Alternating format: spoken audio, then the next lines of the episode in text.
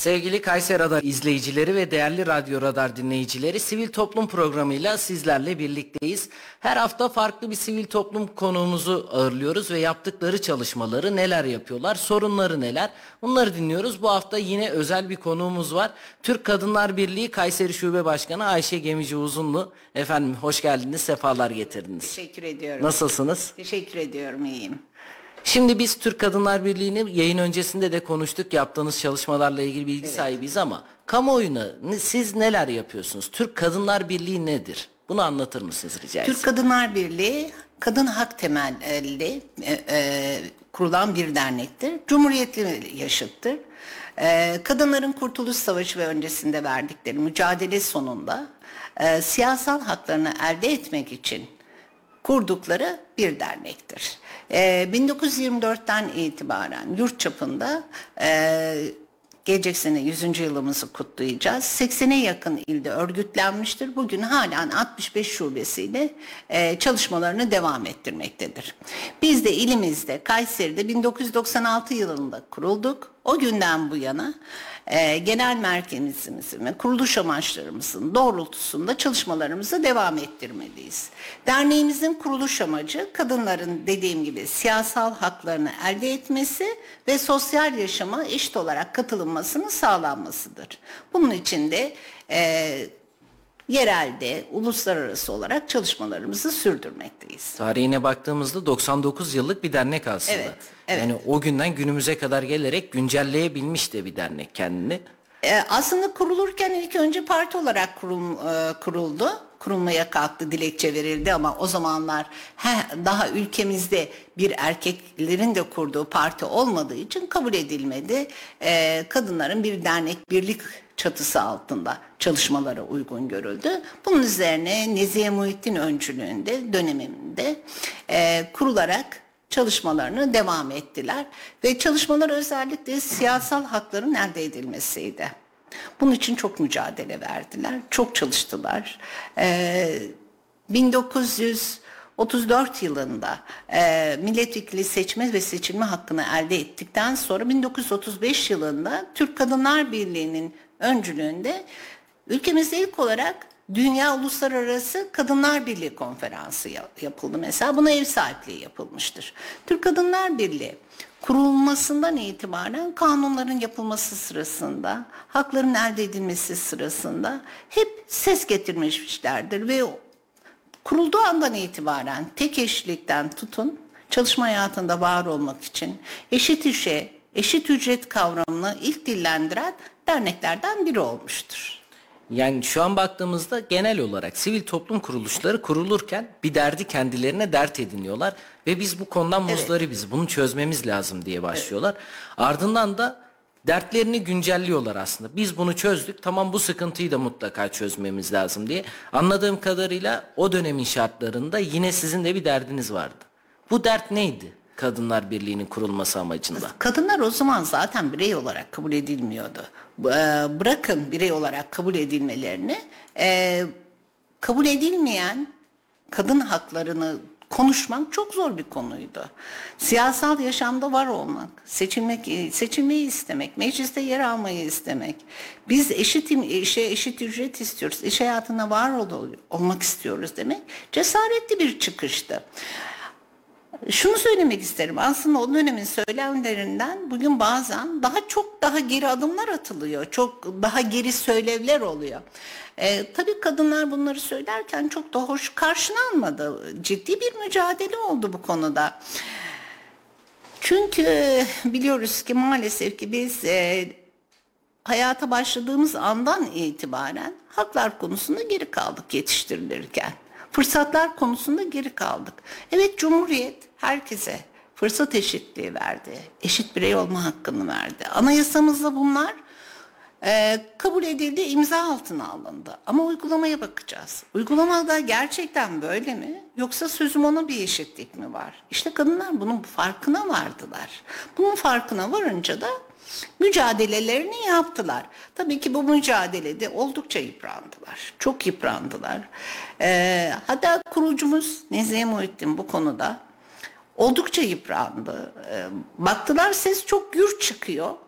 Onu susturmak için e, hesaplarda yolsuzluk var gibi bir şikayetle ikinci kez seçilmesini engellemeye çalıştılar. E, seçildi. Bu sefer de araştırma falan derken mesela e, onu kabul etmediler. Tabi mahkemede aklanması hemen kısa bir sürede de olsa dernek yaşamından uzaklaştı. Bu, bu, bu örneği özellikle veriyorum. Çünkü kadınlar bu konuda mücadele ederken o kadar yalnızlar ki hak mücadelesinde. Güç olduğu gibi başka bir cinsin elinde olduğu zaman onlar da haklarını vermek istemiyorlar, paylaşmak istemiyorlar. Hadi sözlerde eşitiz deniliyor, kadın haklarından bahsediliyor ama güç paylaşımına gelince maalesef ki o güç e, elden bırakılmak istenmiyor.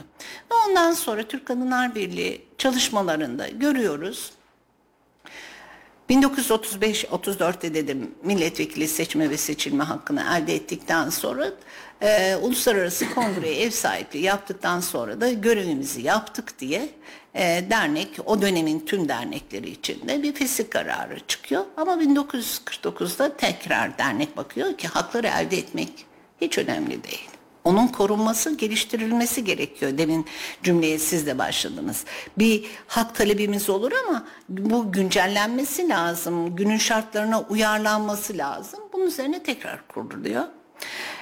O tarihten itibaren seçilen ilk belediye başkanları içinde Müfide İlhan gibi, Leyla Atakan gibi belediye başkanları Türk Kadınlar Birliği bünyesinden. Ayrıca 12 tane kadın milletvekili yine Türk Kadınlar Birliği'nin bünyesinden çıkmıştır.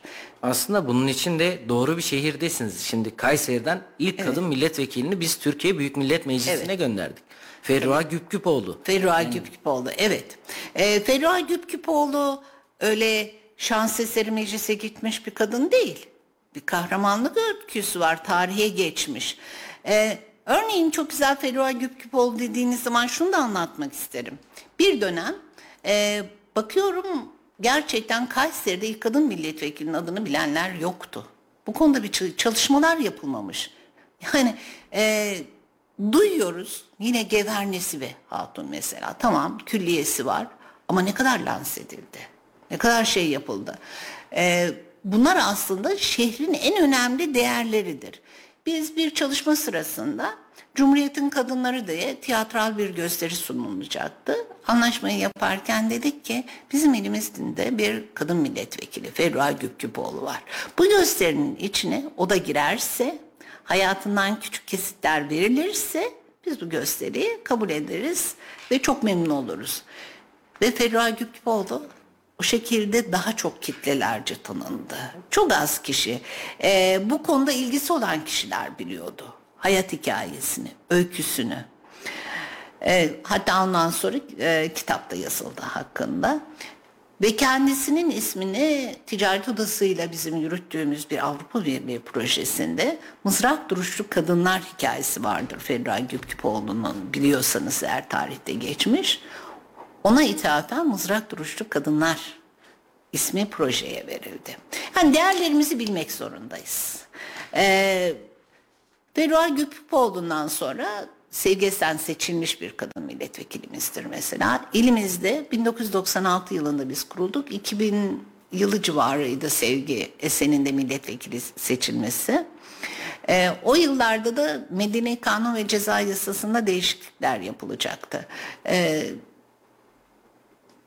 o dönemde e, Türk Kadınlar Birliği özellikle evlilikten sonra edinilen malların paylaşımı konusunda e, eşitlik kavramı o yıllarda gündeme geldi ve o konuda çalışırken çok ciddi ilimizde de halkı bilinçlendirecek, kadınları bilinçlendirecek çok, çok ciddi toplantılar yaptık.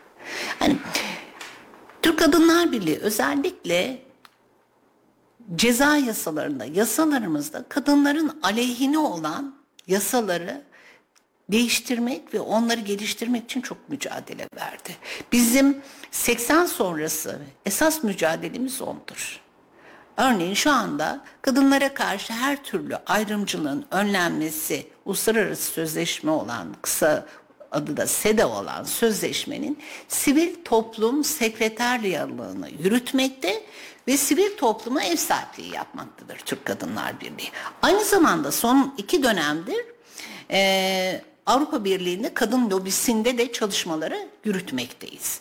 Yani Türk Kadınlar Birliği tamamen kadınlar için çalışmakta, elde edilen hakların kazanılması, korunması ve hakların geliştirilmesi üzerine çalışmalarını yürütmektedir. Peki hocam Kayseri'de ne gibi çalışmalar yapıyorsunuz? Yani baktığımızda evet ulusal anlamda ve uluslararası arenada büyük mücadeleleriniz var.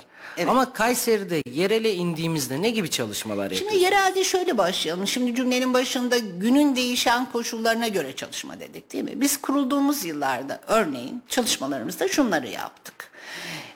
Ee, 2005 yılına kadar diyeyim mesela. Ee, okullarda kütüphane yok.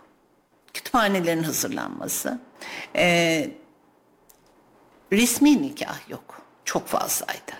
Resmi nikah konusunda e, biz çalışmalar yaptık çok fazla.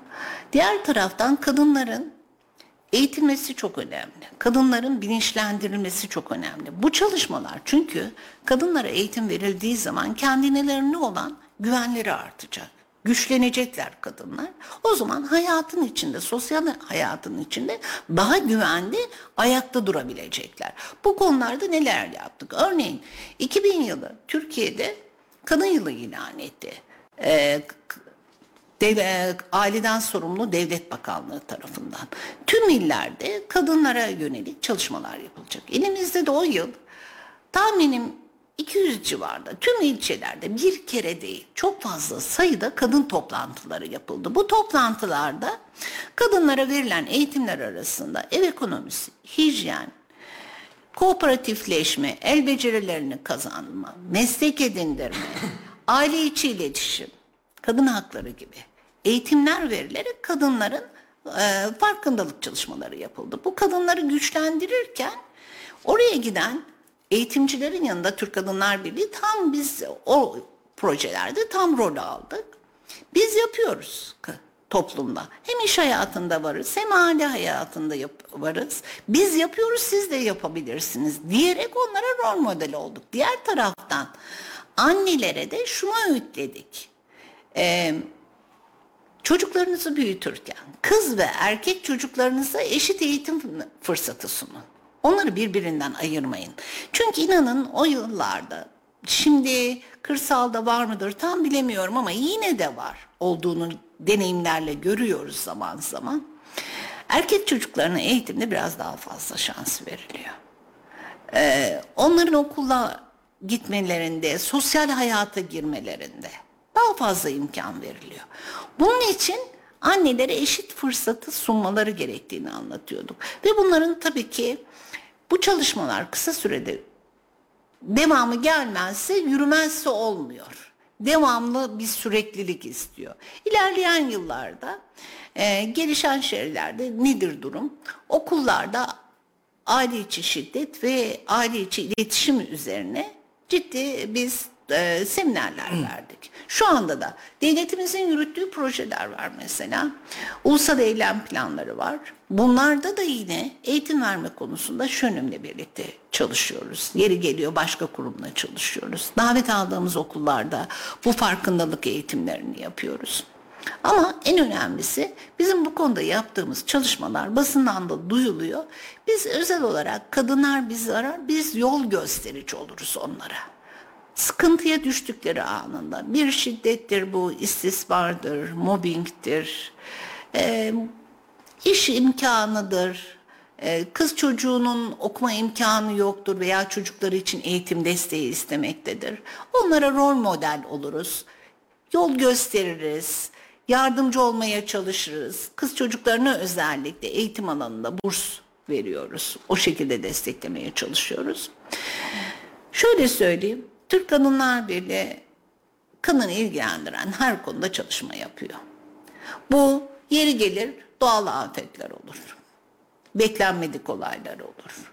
Yeri gelir e, farklı bir şey olur. Ama kadını ilgilendiren bütün olaylarda çünkü dünya nüfusunun yarısı kadın.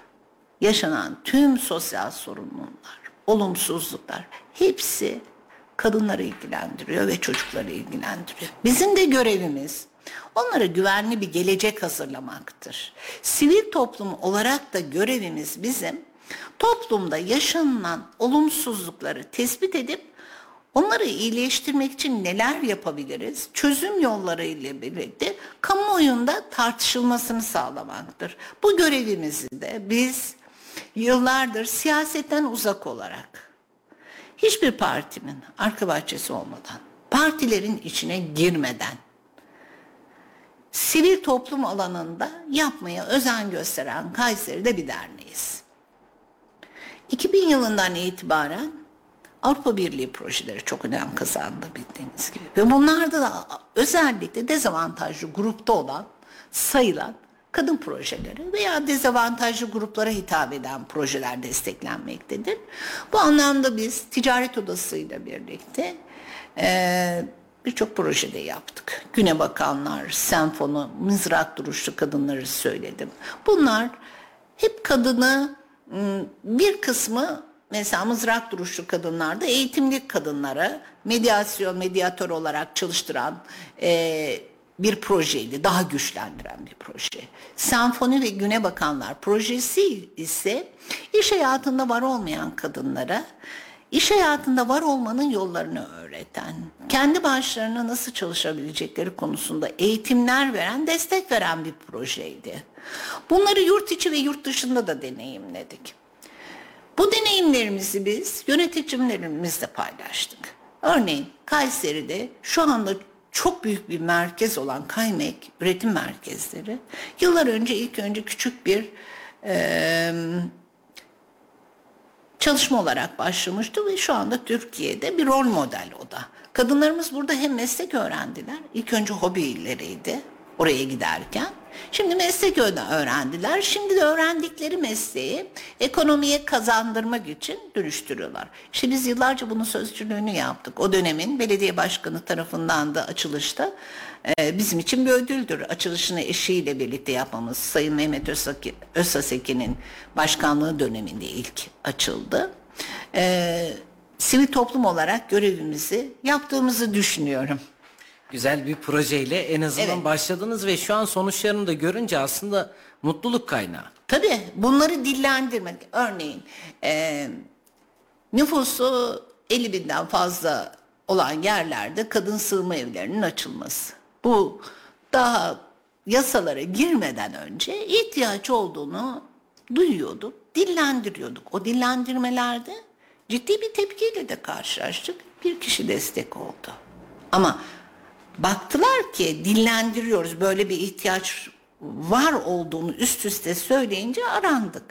Gerçekten böyle bir ihtiyaç var mı Ayşe Hanım dedi. Şehri yöneten belediye başkanımız o dönemde. Evet şöyle şöyle o zaman şu anda sığınma evimiz yok ama bu ihtiyaçlar için şöyle bir değerlendirme yapabiliriz diyerek yol gösterdiler. Yani sivil toplum e, olarak sesimizi duyurduk kadınların sesinin ihtiyacını ve İlk önce o aşamayla başladı. Çağrınız karşılık bulmuş buldu, aslında. Buldu. Arkasından da kadınlar için küçük küçük başlayaraktan ilk önce bir yerler açıldı. İlk önce diyelim 8 yataklı oldu. Daha sonra ev tutuldu. Ee, ihtiyacı o anda işte e, dinlendirince karşılığını da buldu. Daha sonra ne yaptık? Evet onlar açıldı ama burada kadınların meslek öğrenmesi lazım. Burada kadınların sadece Tamam güvenli bir şekilde koruyoruz ama güçlenmesi lazım. Yani kadına biz balık tutmayı öğretmeliyiz. Bunları dillendirdik. O da biraz yerini buldu. Ee, şimdi de diyoruz ki anayasa karşısında biz eşitiz. Biz. Ee, bu eşitlik karşısında biz haklarımızı tam kullanmak istiyoruz. Kadın daha güçlü olsun, ayakları yere bassın. Kanunlarımızı bilsin bir bizi koruyan kanunlar ne? Anayasamızda var eşitlik. 6284 nolu yasa ailenin korunması kanununda kadına karşı yapılan şiddet olaylarında, aile içi şiddetlerde uygulanacak olaylar belli. Ee, şimdi bunları anlatıyoruz. Bilinçlendirme proje. çalışmaları. Bilinçlendirme çalışmaları. Ee, İstanbul Sözleşmesi evet yasa olarak kalktı. Ama kanun olarak bizim eşitlik için bütün e, kanunlarımızda bizi koruyacak mevzuatlar var. Ama bunların da korunması lazım.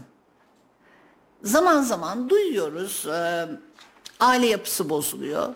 E, her zaman da diyorum bunu. Bir e, yazılı belge, kanunda yazılı belge insanların aile yapısı üzerinde bir etkisi olamaz. Şimdi bir bozulma varsa o sözleşmeyle falan da bozulamaz. Demek ki sosyolojik olarak toplumda bazı aksamalar, bazı dengesizlikler var. Onu bozan. O zaman onların çözülmesi lazım. Bunun da yolu, bunun da yolu bizi yönetenler, sivil toplum örgütleri ve bilimsel çalışmaları yapan sosyologlardır, psikologlardır, aile içi uzmanlardır. Bunların birlikte çalışmasıyla mümkün. İşte bizim e, devletimizin yürüttüğü ulusal eylem planlarıyla kadınları korumak için, güçlendirmek için mesela projeler var.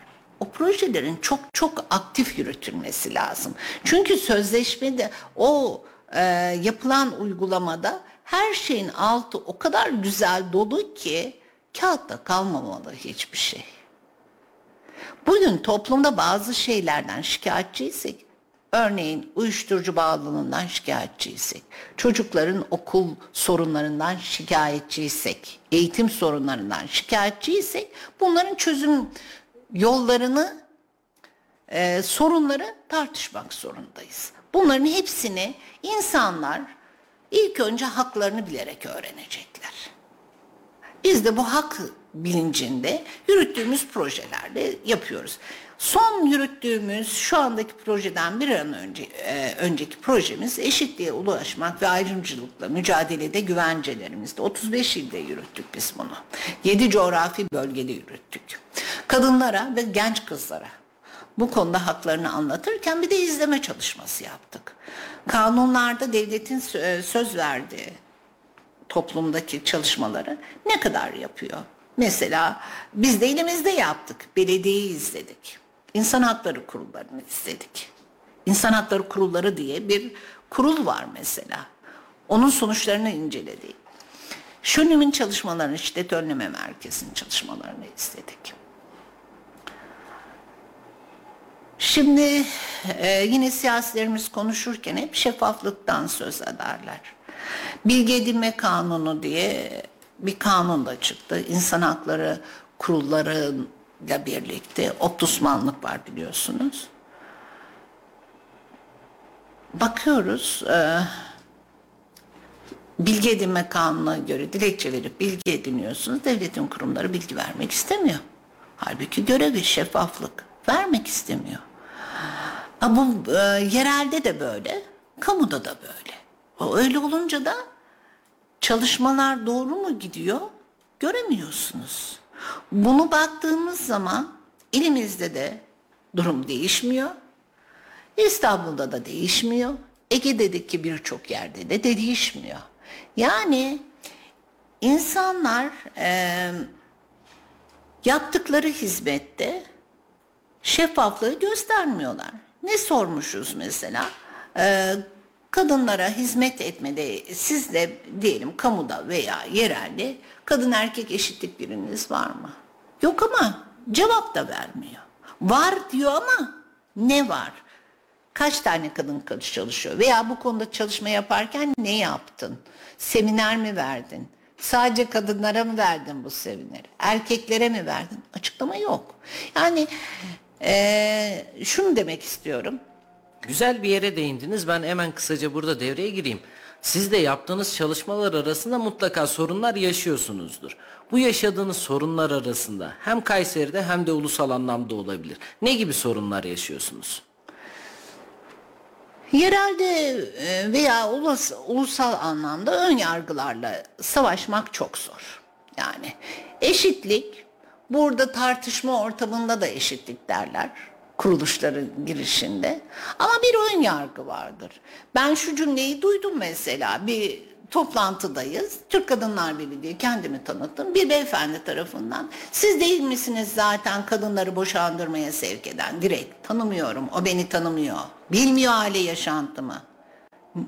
Hiçbir şey bilmiyor ve toplum içinde böyle bir konuşma cesareti var. Nereden buluyor bunu? Nereden buluyor? Yani etikette kadın derneği var diye kadın derneklerinin görevi boşandırmak mı ailelere? Nasıl bir ön yargıdır bu? Nasıl bir bakış açısıdır? Yani en büyük mesele ön yargılar.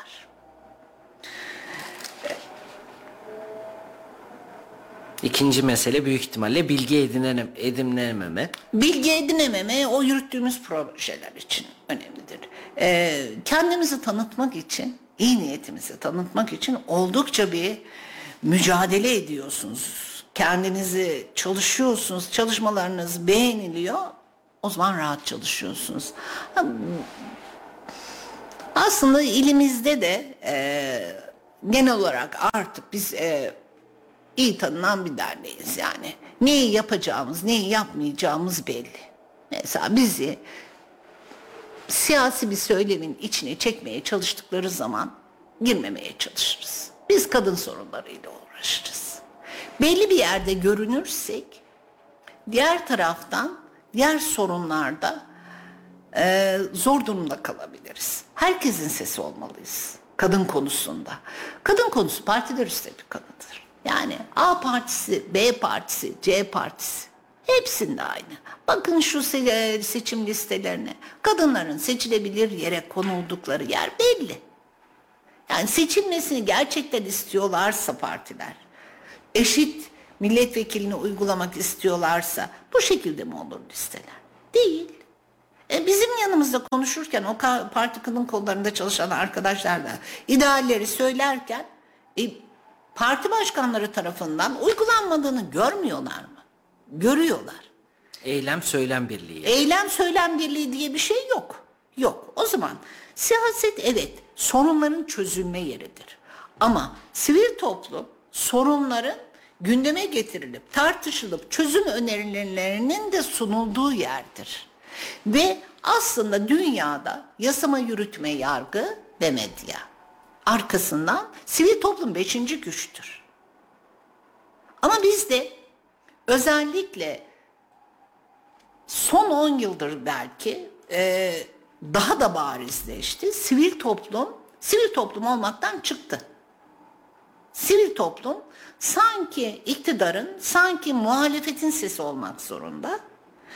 Kuruluş amaçları hizmet ettikleri gruba değil, e, beklenilenlere cevap verme gibi bir beklenti içine girildi. Öyle olmayınca da tabii ki çalışmanız zorlaşır bazı anlarda. Şimdi kadın biz Türk Kadınlar Birliği'nde ben başkanlık yapıyorum. Ama Türk e, konuşurken yaşanılan tüm sorunlar kadınları ilgilendirir dedim. Bu anlamda başka sivil toplum örgütlerinde de ben varım. Üyeliğim var, kuruculuğum var, aktif çalışmışlığım var. Ee, halen hepsini aktif üye olarak görevimi devam ettiriyorum. Örneğin Buğday Derneği, Kapadokya Organik Tarım Derneği, e, Tohumluk, Klik Kayseri Lider İş Kadınları Derneği, e, Atatürkçü Düşünce Derneği, o birçok dernekte çalışıyorum. Amacım ne? Beslenme sorunu, doğanın kirlenmesi, sürdürülebilir bir dünya için iklim değişikliğinin farkındayız. İklim değişikliğinden dolayı yaşadığımız afetler. Şu anda e, temiz gıdaya ulaşımın zorluğunun farkındayız. E, Kapadokya Organik Tarım Derneği'ni kurarak ilimizde organik tarımın geliştirilmesini çok ekonomik fiyatla halkın e, tüketimine sunulmasını sağladık. Yine diğer taraftan e, e, Atatürkçü Düşünce Derneği, Türk Kadınlar Birliği gibi çok önemli bir kuruluştur. Cumhuriyetle elde ettiğimiz kazanımların farkındayız. Cumhuriyetin bize sunduğu fırsat eşitliğinin farkındayız. Biz ancak çağdaş demokratik bir ülkede haklarımızı kullanabiliriz ve geliştirebiliriz. Onun için kadını ilgilendiren her türlü derneklerle de iletişim içinde ve aktif olarak çalışmayı, işbirliğini yürütmeye çalışıyoruz. Tohumluk Vakfı kırsaldan kalkınmayı önem, önemsiyor. Kadınların, kız çocuklarının güçlenmesini önemliyor. Ve bu arada kırsalla kent arasında kopan ilişkilerin, birbirini anlayamama, empati yapamama duygularını güçlendirme üzerine kurulmuş. İlimizde biz e, Yahyala'da çalışmalar yaptık.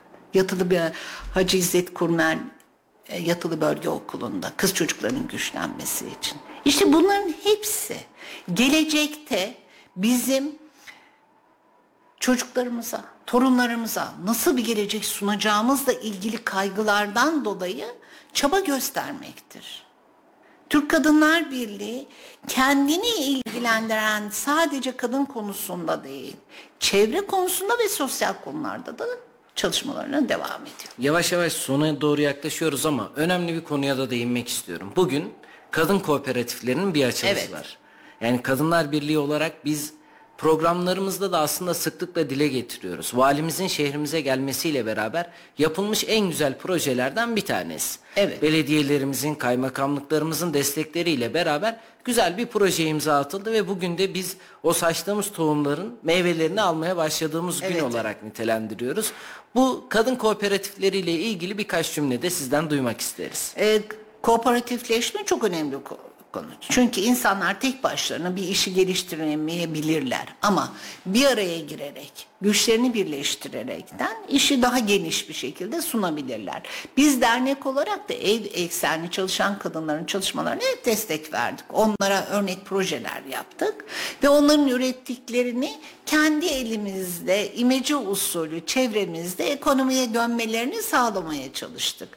Ee, Kooperatiflerden, e, bu kooperatifler kurulmadan önce Kapadokya Organik Tarım Derneği içinden de Kaçam diye bir kooperatif, kadın kooperatifi çıktı. O da üretici, topraktan üreten kadınların yaptıkları e, salça, şehriye, reçeller, tarhana gibi ürünlerle onu destekledik. Yani zaten Türk Kadınlar Birliği'nin projeleri içinde vardır bu.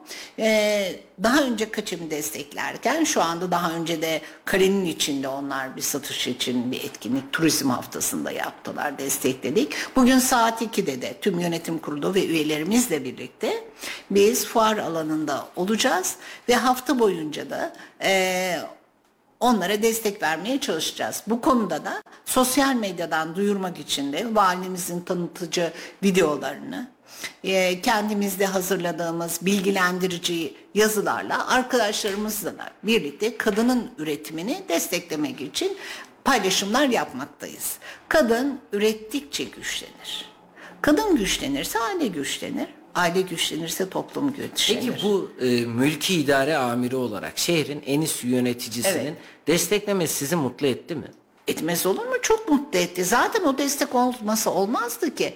Kayseri'de ondan önce 3 veya 4 kooperatif vardı. Bunlardan bir tanesi güçlenmişti kendi ayakları üzerinde ama küçük ölçekli olarak çalışıyorlar onlar. Ee, şu anda çok fazla oldu. Ben yaklaşık e, Kale'de çok fazla hepsiyle görüştüm. Daha öncesinde de 3-4 tane kooperatifte iletişim içindeydik. Ee, güçlenmesi lazım, daha da gelişmesi lazım. O konuda e, Avrupa'da yürütülen projelerde onlara destek sadece maddi açıdan, yer açıdan verilmiyor. Aynı ürünleri yapmamaları lazım. Ürünler çeşitlenmesi lazım. Ürünler güncellenmesi lazım. Bu konuda da e, yapılacak işler var. Bu konuyu biz daha önceki yurt dışı deneyimlerimizde gördük. E, yoksa evet Sayın Valimiz şu anda çok destekliyor ama Mali olmadığı zaman bu kooperatiflerin yürümesi ne olacak? Çünkü Türkiye bir de şu gerçeği görelim. Kooperatifler açısından da aynı zamanda bir üzülerek söyleyeyim çöplük anlamında da çok cezayı düşmüş kooperatif var. Kooperatifçilik çok çok kolay da bir iş değil. Aslında eğitim açısından onların bilgili kişiler tarafından da yönetilmesi gerekiyor. O yüzden aslında işi yapanların da bilinçlenmesi lazım. Tabii, tabii, Sürdürülebilir olacak. Ee, bir de aynı çeşitlerin olmaması lazım. Birbirlerinden farklılıklar yaratılması lazım. Peki son soru olarak da şunu sorayım. Biraz önce de saydınız. Birçok STK'da da aslında gönüllü olarak faaliyet sürdürüyorsunuz. İnsanların bizim toplumumuzdaki kadın erkek hiç fark etmez. Neden sivil toplum kuruluşuna gönüllü olmalıyız, üye olmalıyız? Bunun cevabını sizin için çok önemli çünkü hem bir aktivist hem de Evet. ömrünüzü vermişsiniz Evet. bu konuda. Şimdi gördüğümüz e, sorunları konuşarak hiçbir şeyi toplumda yaşanan sorunları konuşarak çözemeyiz. Bizim toplumumuzda konuşma çok. Siyaset her ortamda siyaset konuşuyor. Sanki bir faydası olacak. Üstelik o konuşmalar kamplaşmaya gidiyor. Birbirini kırmaya gidiyor. Ama çözüm üretmek için elini taşın altına koymaya yürek istiyor. Bu bir zaman istiyor. Bu bir emek istiyor. Bu bir bilgi birikimi istiyor. Evet ilk başta bilmeyebilirsiniz. Yola çıkın çıkarken ama yanınızdakilerle birlikte öğrenerek, güçlenerek bu yolda güvenli gidebilirsiniz. Engelleri aşabilirsiniz. Ama yerinizde konuşarak, şikayet ederek hiçbir sorunu çözemezsiniz. Ben o yüzden konuşulanlardan olmadım. Sorunu çözmek için elimi taşın altına koydum. İlk önce çevre üzerine düşündüysem de aktivistlikte, yolum Türk Kadınlar Birliği'nin kadın aktivistliğinde esas yol, yol buldu. Şu konuda çok eleştirildim. Sen sorun mu yaşıyorsun ki bu kadar kadın sorunları konuşuyorsun diye. Yolum kesilmeye çalışıldı. Yaptığımız mücadele küçük görülmeye çalışıldı. Ama baktım ki toplumu ben temsil etmiyorum. Ben değil biz olmalıyız. Bizim sorunların çözülmesi önemli. Toplumda ben tek mutlu olarak yaşayamam. Hepimiz mutlu olursak, çevremdeki ailem, ailemi çevrelen geniş çevrem, arkadaş çevrem, çocuklarımın çevresi, onlar mutlu olmazsa ben mutlu olamam ki. Bu bilinçle birlikte olmalıyız. Ve bunun da çözümü sadece tartışmayıp çözüme ben de var, varım deyip sivil toplumda yer almak. Ama sivil toplumda var olurken de kendine bir çıkar sağlamak değil. Gelecek için bir siyaset basamağı olarak görmek değil, başka bir yerler olarak değil. O halkı anlamak, onun içinden çıktığımız, birlikte yaşadığımız toplumla kaynaşarak çözümü birlikte bulmak. Empatiyi yaratmak. Yani sorunların çözümü için elini taşın altına koyacaksın, konuşmayacaksın. Ben de varım diyeceksin. Ben bu yolu seçtim. Seçtiğim yolda da evet üzüldüğüm oluyor ama çok mutlu olduğum anlar da oluyor. En azından şunla mutluyum. Gelecekte çocuğumun veya torunumun ne yaptınız siz o zaman niye bunu görmediniz diye bir eleştirisine maruz kalmayacağımı düşünüyorum. Çünkü yaşadığımız bugünkü sorunları 15 yıl önce de 20 yıl önce de kimse görmezken dinlendirdik. Tarih önünde bunlar arşivlerde var.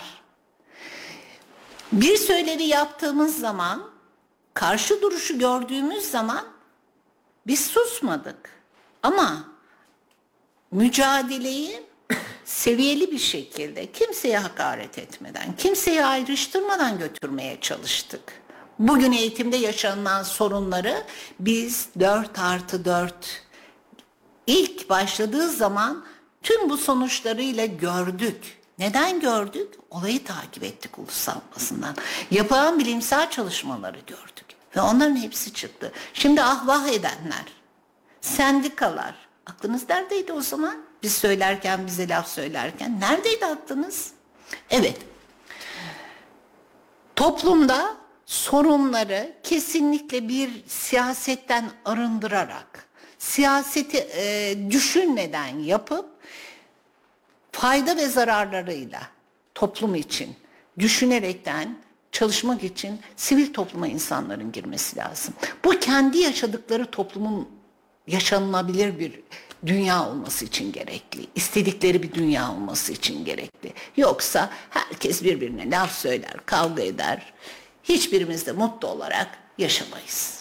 Ağzınıza sağlık. Varsa son mesajınız. Teşekkür mesajınızı ediyorum. alalım. Çok sağ olun. Katıldığınız için katkı verdiğiniz için çok teşekkür ederim. Ben teşekkür ediyorum. Sağ olun.